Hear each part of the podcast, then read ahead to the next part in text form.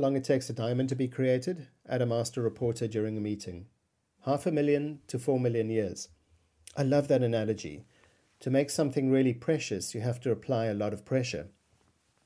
This quote from Billion Dollar Loser, The Epic Rise and Fall of Adam Neumann and WeWork, not only sums up the narrative and zeitgeist of this startup unicorn, but also the period of time in the early 2000s that enabled and gave birth to this once high flying company. Hi, this is Jonathan Marks, and welcome to the On Your Marks Book Review podcast. This week I read the Adam Neumann and WeWork story with a mixture of fascination, amazement, and just a tinge of revulsion. The author, Reeves Wiedeman, is a master storyteller.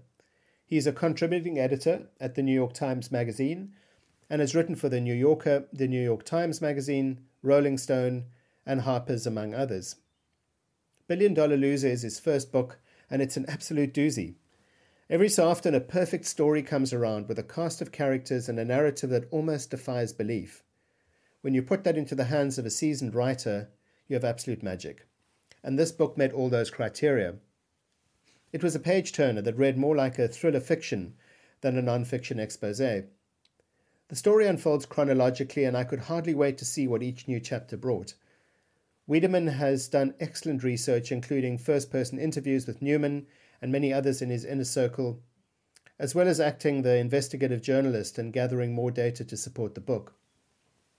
Sadly, the genre, failed unicorn entrepreneur burns through billions of dollars of investor money with a seemingly credible business idea, is neither new nor underpopulated. The world is increasingly awash in venture capital funding, all looking for the next Google or Facebook or Twitter, and this investor FOMO often leads to smart people making crazy bets with other people's money. What intrigued me is how an uneducated Israeli immigrant peddling his brand of somewhat average baby clothes in New York City ended up as co founder and CEO of the second largest co working space in the world, having raised billions of dollars in investment from some of the biggest and best known firms around the world, including Benchmark Capital, SoftBank, JP Morgan Chase, and Goldman Sachs, and many others. At the start of the book, Wiedeman recounts how Neumann burst into an immigration lawyer's office in New York, demanding help with his expiring student visa. He was at the time enrolled at Baruch College in New York, although never completed his studies. Somehow, with the help of references from everyone from his rabbi to university professors, he is awarded an O1A visa, something reserved for, and I quote, individuals with an extraordinary ability in science, education, business, or athletics, end quote.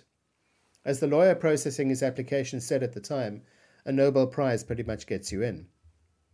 Well, from his baby clothes business that never really takes off, a chance encounter brings him to a building in the Brooklyn Dumbo district.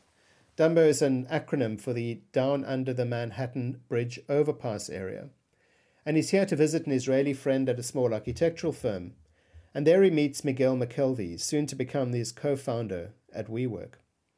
Neumann's kibbutz upbringing in Israel and McKelvey's background in a matriarchal community that took him from Taos, New Mexico to Eugene, Oregon, gave birth to the idea of a community of startups and freelancers, already being partially addressed by a few trendy co working spaces around the world. But the pair convinced a landlord in the area to lease them a floor in his building and undertake the renovation, and with that launched Green Desk, a co working space with butcher block tables, cheap chairs, and patchy Wi Fi. It was such a great success, in fact, that the landlord actually bought them out. And now, with cash in hand, the pair set out to look for their next opportunity. They found a building in New York's Canal Street for their trendy co working vision. Input from a friend had given them the name WeWork, but with no credibility or pedigree, few landlords were particularly interested in taking a risk on the pair. Until a wealthy Hasidic property investor and developer met them, he asked them what WeWork was valued at. Now, bear in mind they had no business to speak of, no property, no track record, and no business plan. Neumann replied confidently, $45 million. Schreiber, the investor, didn't bat an eyelid and immediately committed 15 million to the Canal Street project. And this set the ball rolling. WeWork was off, and as the months rolled by, Neumann gained confidence, momentum, and even some credibility. He clearly talked a good game, spinning stories to landlords, investors, and tenants alike. Mostly pie in the sky stuff, but amazingly they were believed. In fact, not so much believed as gobbled up. He acquired legendary properties in New York, including the Woolworth Building. He and Miguel understood the market, and a combination of exposed brickwork, wooden floors, free coffee and beer, and the energetic startup vibe was, as Wiedeman says, like aesthetic kitty litter for the newly displaced workforce, skeptical of artifice and craving authenticity. By now, Neumann had met his soon to be wife, Rebecca Paltrow, cousin to the actress Gwyneth Paltrow. After their first social engagement, Rebecca said to Adam, You, my friend, are full of shit. Every word that comes out of your mouth is fake. You're obviously broke. I'm not broke, said Adam. I'm an entrepreneur. Rebecca's story is deeply interwoven with that of her husband. The two seem to be operating well together and certainly fed off one another's delusions. At one point, Rebecca starts a kids' school called WeGrow, building on the WeWork brand. On her website profile, she lists her education as, and I quote, having studied with His Holiness the Dalai Lama and with Mother Nature herself. End quote. The WeWork rocket ship is fueled with plenty of cheap capital, and Neumann and his team are leasing property wherever they can find it. Actually, by now, landlords are approaching Neumann, realizing that he is not only building a substantial empire, but that he is well funded and has tapped into a growing trend worldwide. While Neumann plays the visionary CEO to a T, largely ignoring the economics and the reality of running such a complex business, McKelvey keeps the business operating from day to day. WeWork quickly becomes a part of the growth at all cost movement that gave rise to such spectacular failures as Theranos and the Fyre Festival. It came as no surprise to me that Billy McFarland, the grifter who gave the world Magnises and Fyre Festival, at one point had taken up residence in a New York City WeWork office. At one point, while WeWork and Neumann are considered masters of the universe, Adam has a meeting with Starbucks founder Howard Schultz, a greatly admired entrepreneur, leader, and manager who advises him to slow down. Citing his own experience with Starbucks achieving massive global growth, he suggests that he first iron out his systems and problems and controls before growing so fast.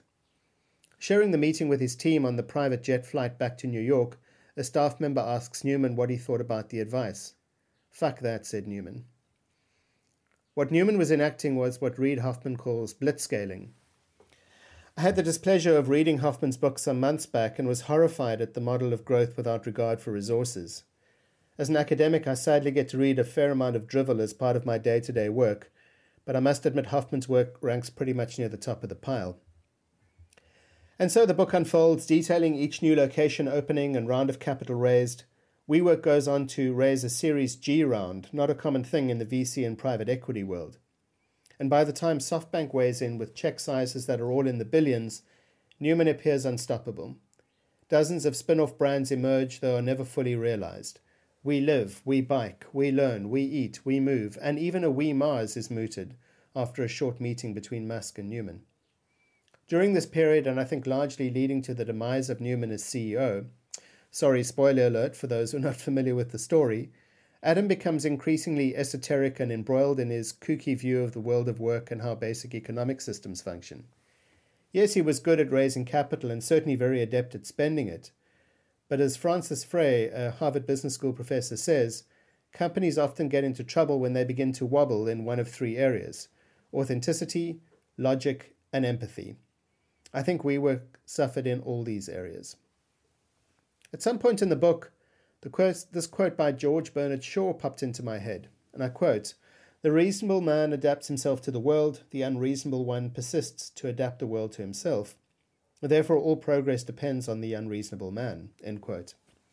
And I just wondered maybe Neumann is an unreasonable man, and someone, therefore, at least according to George Bernard Shaw, who has helped us all progress. And then I came across this quote in the book from Neumann.